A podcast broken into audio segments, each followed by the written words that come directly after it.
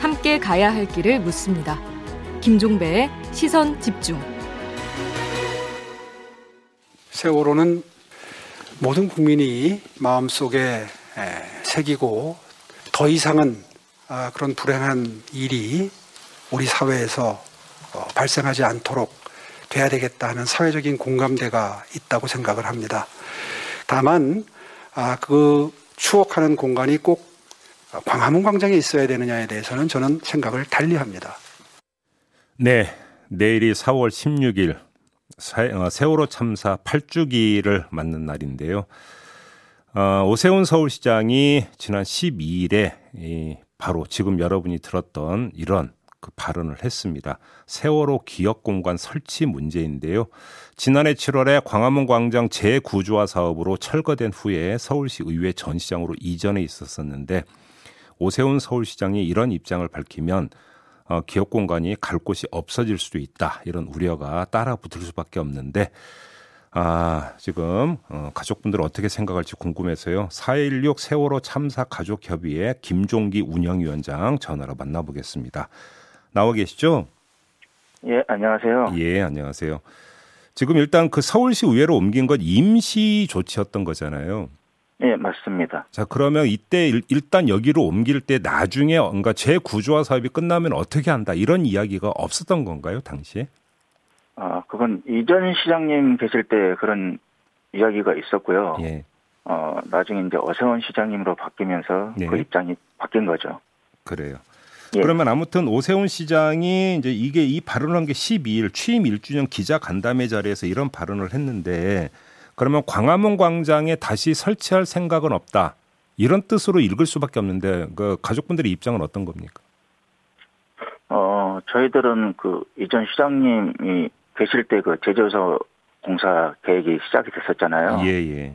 그때 말씀하시기는 어 공사가 끝나면 철거했다가 다시 어 한, 적당한 자리에 어 이전하는 것으로 얘기를 했었고 네. 그래서 이제 공사할 때 철거에 어, 협조하기로 했던 겁니다. 음. 그런데 이제 그 상황이 변하고 오세훈 시장님이 어 시장님이 되시면서 이제 서울시 입장도 달라진 거죠. 예, 예. 그래서 어 저희 가족들은 어 단순히 이게 어떤 추모의 공간을 떠나서 네. 어 이게 어 그 추모의 의미도 있지만 이게 음, 국민들이 시민들이 아 우리 가족들이 여기서 첫 2014년 7월에 음. 특별법 제정에서 기억을 그 단식을 시작했을 때 네. 아, 서로 참사 관련해서 어, 깊이 공감하시고 어, 동조 단식도 해주시고 각계각층에서 어, 많은 분들이 동조 단식을 해주시면서 함께 해주셨거든요. 예, 그랬었죠. 그리고 예, 예. 이게 또 탄핵 촛불의 시작이었던 것이 또 강화문 기억거리는 음. 강화문 광장이었습니다. 네네. 네.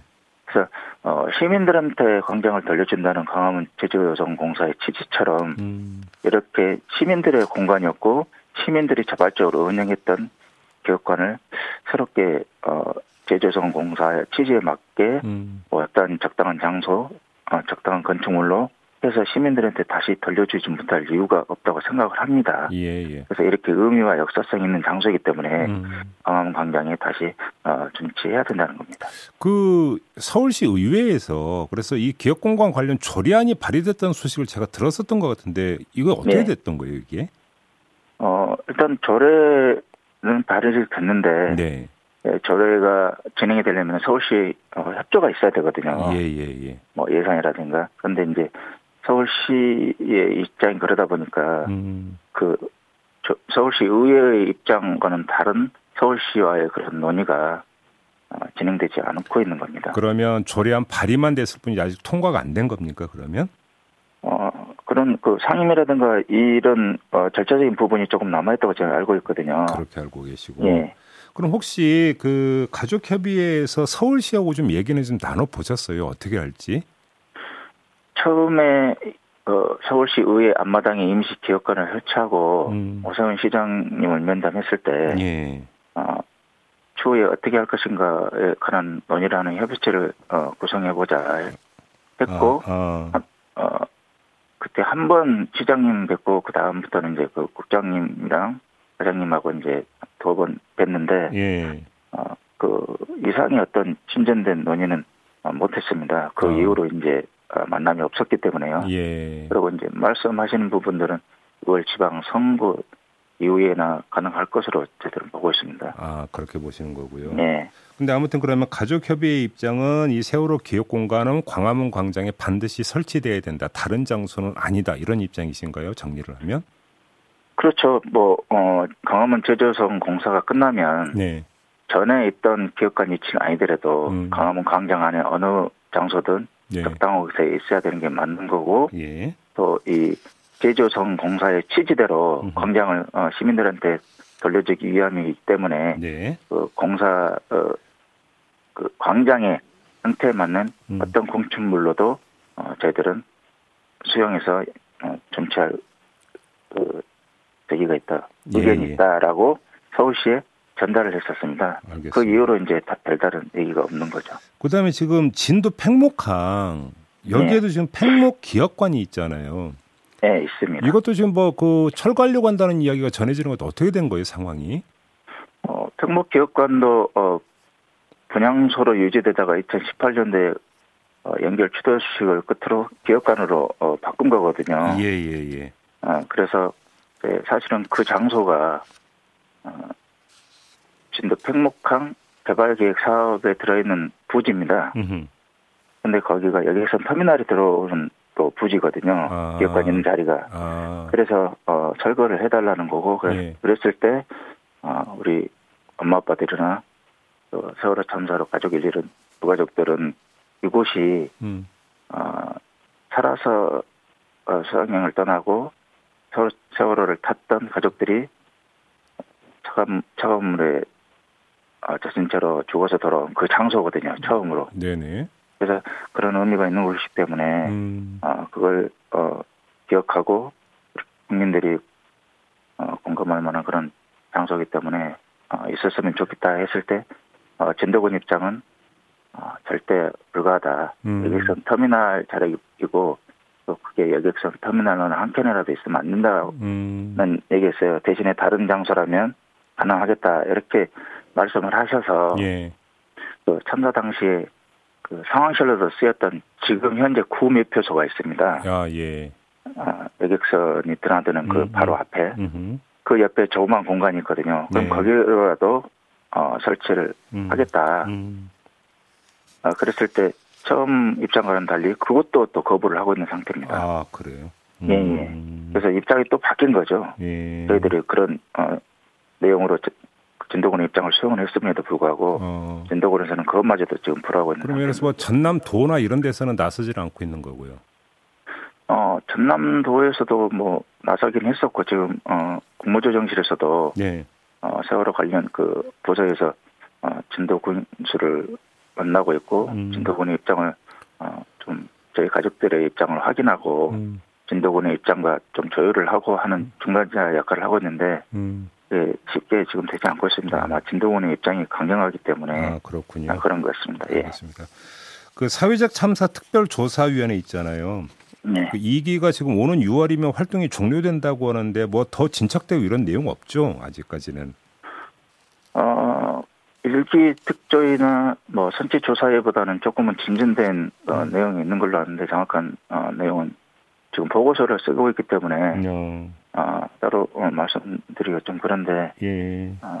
그 전에 뭐 조사위하고는 조금은 그래도 음, 아, 어, 앞으로 나간 아, 조금 더 진척된 내용이 예. 예, 진전된 내용들이 어허. 어, 그 내용이 바로 이제 작년에 했던 특검 내용 음, 있지 않습니까? 예. 어, DBR 수거 장치 의혹이라든가 음, 음, 어, 항적 어, 의혹이라든가 이런 부분들이 있기 때문에 음. 예, 예. 어, 조금은 그래도 어, 예전보다는 어. 조금 다른 의혹들을 많이 좀 밝혀냈다. 아, 아, 그러면 그 내용을 지금. 보고서에 담고 있는 작업을 하고 있다라는 말씀이세요? 예, 어, 지금 그래요? 일, 일단 법상으로는 음. 6월 10일까지이기 때문에 예, 예. 아, 거기에 맞춰서 보고를 쓰고, 보고서를 쓰고 있는 중이고요. 음, 어, 법상의 좀 의미가 음, 아, 해석이 조금 달라서 가족들하고 예. 아, 그래서 보고서 쓰는 기간 3개월이 아, 추가가 안 된 거거든요, 사실은. 음. 조사 기간이 6월까지, 6월까지고 네, 네. 아, 보고서 쓰는 기간 3월을 알겠습니다. 추가해야 되는데 음. 어, 법상 법상의 미비로 좀 그게 좀 혼선이 있어서 그 부분도 조금은 저희들이. 어, 다시 제법 개정 취지대로 하려고 좀 노력하고 알겠습니다. 있습니다. 아무튼 보고서를 좀 기다려 봐야 될 것 같고요. 마지막으로 예. 지금 이제 뭐 그 검찰의 수사권 분리 문제가 이제 현안이 되다 보니까 김우수 검찰총장이 이제 검찰의 수사 이걸 강조하는 과정에서 예. 세월호 수사를 검찰이 했다는 점도 강조를 했는데 어떻게 받아들이세요? 이런 발언을? 수사는 했죠. 네. 수사는 했는데 음, 아, 부실하게 했고 2014년대 검경 합동수사본부에서 발표한 내용도 부실했고 예. 어, 검찰 특별수사단이 한 1년 조금 1년 정도 어, 수사를 했는데 엉터리로 했죠. 그래서 음, 음. 304명의 국민이 억울하게 죽은 거는 있는데 그 죽음에 대한 어, 책임자는 없- 없는 이런 기한이 음. 돼버렸거든요. 예. 현장에 출동한 그 1, 2, 3 경정 단 한 명만 처벌받고 예, 예. 해경 지휘부는 저는 무혐의 처리가 된 겁니다. 네. 그래서 이거는 뭐 우리 가족들뿐만 아니라 음. 국민들도 받아들일 수 없는 좀그 결과인 거죠. 수- 수사는 했지만 잘한 건 아니다 이런 말씀이신 거예요 정리하면? 그렇죠. 부실 수사하고 엉터리 수사인 거죠. 알겠습니다. 자 오늘 말씀 여기까지 들을게요. 고맙습니다. 네, 감사합니다. 네, 지금까지 4.16 세월호 참사 가족협의회 김종기 운영위원장과 함께했습니다. 날카롭게 묻고 객관적으로 묻고 한 번 더 묻습니다. 김종배의 시선 집중. 네, 더불어민주당이 6일 지방선거에서 서울을 전략 선거구로 결정을 했습니다. 기존 예비 후보들 배제는 아니라고 하지만 사실상 전략 공천으로 가는 게 아니냐 이런 전망이 많이 나오고 있는데요. 예비 후보 가운데 한 분이죠. 김진애 전 의원 전화로 연결해서 입장 들어보겠습니다. 나와 계시죠? 네, 안녕하십니까. 네, 전략 선거구로 결정한 거에 대해서 어떻게 받아들이십니까? 일단 정당 민주주의를 거슬른 어, 좀 비상식적인 결정이고요. 네. 어, 후보의 경쟁력, 본선 경쟁력을 떨어뜨리게 만드는 음, 어, 저는 좀 저 후회할 만한 결정이라고 생각을 합니다. 후보의 본선 경쟁력을 떨어뜨릴 수도 있다라는 건 왜 그렇게 진단하시는 거예요? 이게 뭐냐면 가장 중요한 게 경선의 열기예요. 예. 이거를 작년을 복기를 해보시면 음. 오세훈 시장이 당시에 후보에서 떨어질, 떨어질 거라는 예상이 많았습니다. 그런데 굉장히 뜨거운 경선으로 겨우겨우 후보가 됐고요. 아, 그다음에는 단일화 안철수, 말씀하시는 거죠? 예, 안철수 후보하고의 단일화. 예, 예. 이것도 뜨거웠고 이런 뜨거움을 거쳐서 흥행이 성공을 해야 음. 그래야지 본선에 이길 수 있거든요. 네. 그런 기회를 놓치는 게 말도 안 되는 일이죠. 아, 오히려 네. 경선을 뜨겁게 전개해야 본선 경쟁력이 그러니까 높아질 수 있다. 네. 더군다나 오세훈 시장은 지금 단수기 때문에 네. 민주 민주당에서 활기가 넘칠수록 본선 어, 승기를 잡을 수 음. 있습니다. 그러면 지금 의원님의 그 말씀은 이게 경선을 치르지 않고 결국 전략 공천 낙점으로 깔 가능성이 높다고 전제하고 지금 하시는 말씀인 거죠? 어, 그러니까 뭐 경선을 한다 하더라도 네. 지금 일정이 너무 촉박하기 때문에 음. 특히 송영길, 박주민 의원이 의원직을 내놓지 않으면은 네. 4월 30일까지는 결정을 해야 되거든요. 예, 예. 그런데 그러려고 그러면 지금 보름밖에 남지 않지 않았습니까? 음, 음. 그러면 시간 없다는 핑계로 여론조사로 하겠다. 네. 이런 식으로 가면 그게 이제 변칙이 되는 거죠. 음, 어제 저희가 네. 조홍천 비대위원하고 인터뷰를 했는데 네. 가장 무난한 수는 스톱시키고 당 안팎 경쟁력 있는 사람을 포함시켜서 추천도 받고 물색도 하고 여론조사도 하고 모든 방법을 다 강구해야 한다 이렇게 이야기를 했거든요. 이건 어떻게 평가하세요? 그게 꼼수고 반칙입니다. 지금 그래요? 이제 당외 인사로 거론돼 일부 거론되는 분들 아무도 나오겠다고 그러시는 분 없고요. 음. 더군다나 이게 우리가 열세로 시작하는 선거이기 때문에 당외 인사가 참여하기 굉장히 어렵고요. 음, 그리고 그 당내 인사를 만약 여기에다 더 거론을 한다면 네. 아니 스스로 나오지도 않는 사람을 당원이나 지지자들이 어떻게 지지할 거며 시민들한테 어떻게 물을 겁니까? 예. 그러니까 그건 변칙이 되는 거죠. 그냥 그냥 뭐 그냥 단도직입으로 네. 그뭐 많은 언론이 이낙연 고문 카드를 계속 그 보도를 하고 있는데 어떻게 생각을 하세요?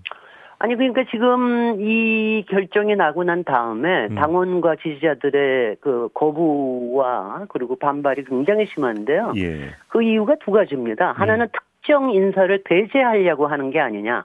그 경우에는 송영길. 아, 정의가 그다음에 예. 또 특정 인사를 여기다 집어넣으려고 하는 게 아니냐. 그 음. 경우가 아마 이낙연 음. 어, 전 대표인 것 같은데 음. 이게 다 본인들한테 굉장히 바람직하지 않고 민주당의 바깥에 보이는 모습도 정당하게 보이지 않는다는 게 굉장히 큰 문제입니다. 음. 네. 그래요.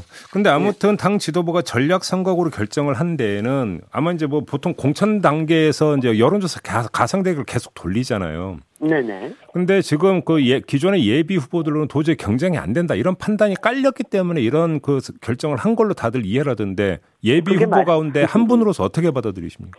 그게 말도 안 되는 게요. 예. 저는 지금 이제 당내에서는 등록한 후보 중에 3위가 나오는데 한 6%에서 9.9% 사이가 나옵니다. 네. 그리고 가상 대결로 오세훈한테 붙여 보면은요. 음. 송영길, 박주민, 김진애, 정봉주 다 30% 플러스 마이너스 비슷합니다. 음. 그왜 그러냐 하면은요. 지금은 그렇게 나올 수밖에 없습니다. 음. 그런데 이제 본선에서 후보가 되면 네. 민주당의 지지와 플러스 알파를 하면 되는 거거든요. 음흠. 이럴 때 경쟁력이 확 올라갑니다. 예. 제가 예를 하나 들면 예전에 한명숙 오세훈이 붙었을 때 음흠. 한명숙 후보가 약 20% 여론조사에서 지고 있었어요. 네. 그런데 마지막에 2% 차이였거든요. 음. 그것도 노회찬 후보께서 가져가신 표 이- 이게 참 아까웠는데 예.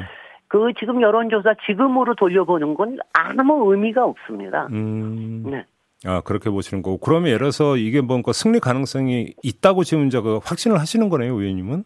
그럼 그렇- 그렇지 않았으면 제가 지난 30일 출마 선언을 그렇게 일찍 했겠습니까? 그럼 승리 가능성을 확신하시는 근거를 좀 말씀을 해주신다면. 어 일단은 지금 그 지난 선거에 대한 아쉬움, 네. 2번을 찍고 후회하는 분들이 굉장히 많고요. 네. 더군다나 용산 졸속 이전 때문에 서울 시민들이 굉장히 화가 나 계시고요. 음흠. 또 오세훈 후보가 어 이거에 대해서 침묵하고 바짝 엎드리고 있는 것도 굉장히 못마땅한 부분이고 예. 이렇기 때문에 분명히 승산을 점칠 수 있는 음. 이런 선거가 저는 되리라고 확신합니다. 네. 네. 근데 지금 그러니까 뭐 의원님이 그 말씀 꺼내셨으니까 도시 전문가시잖아요.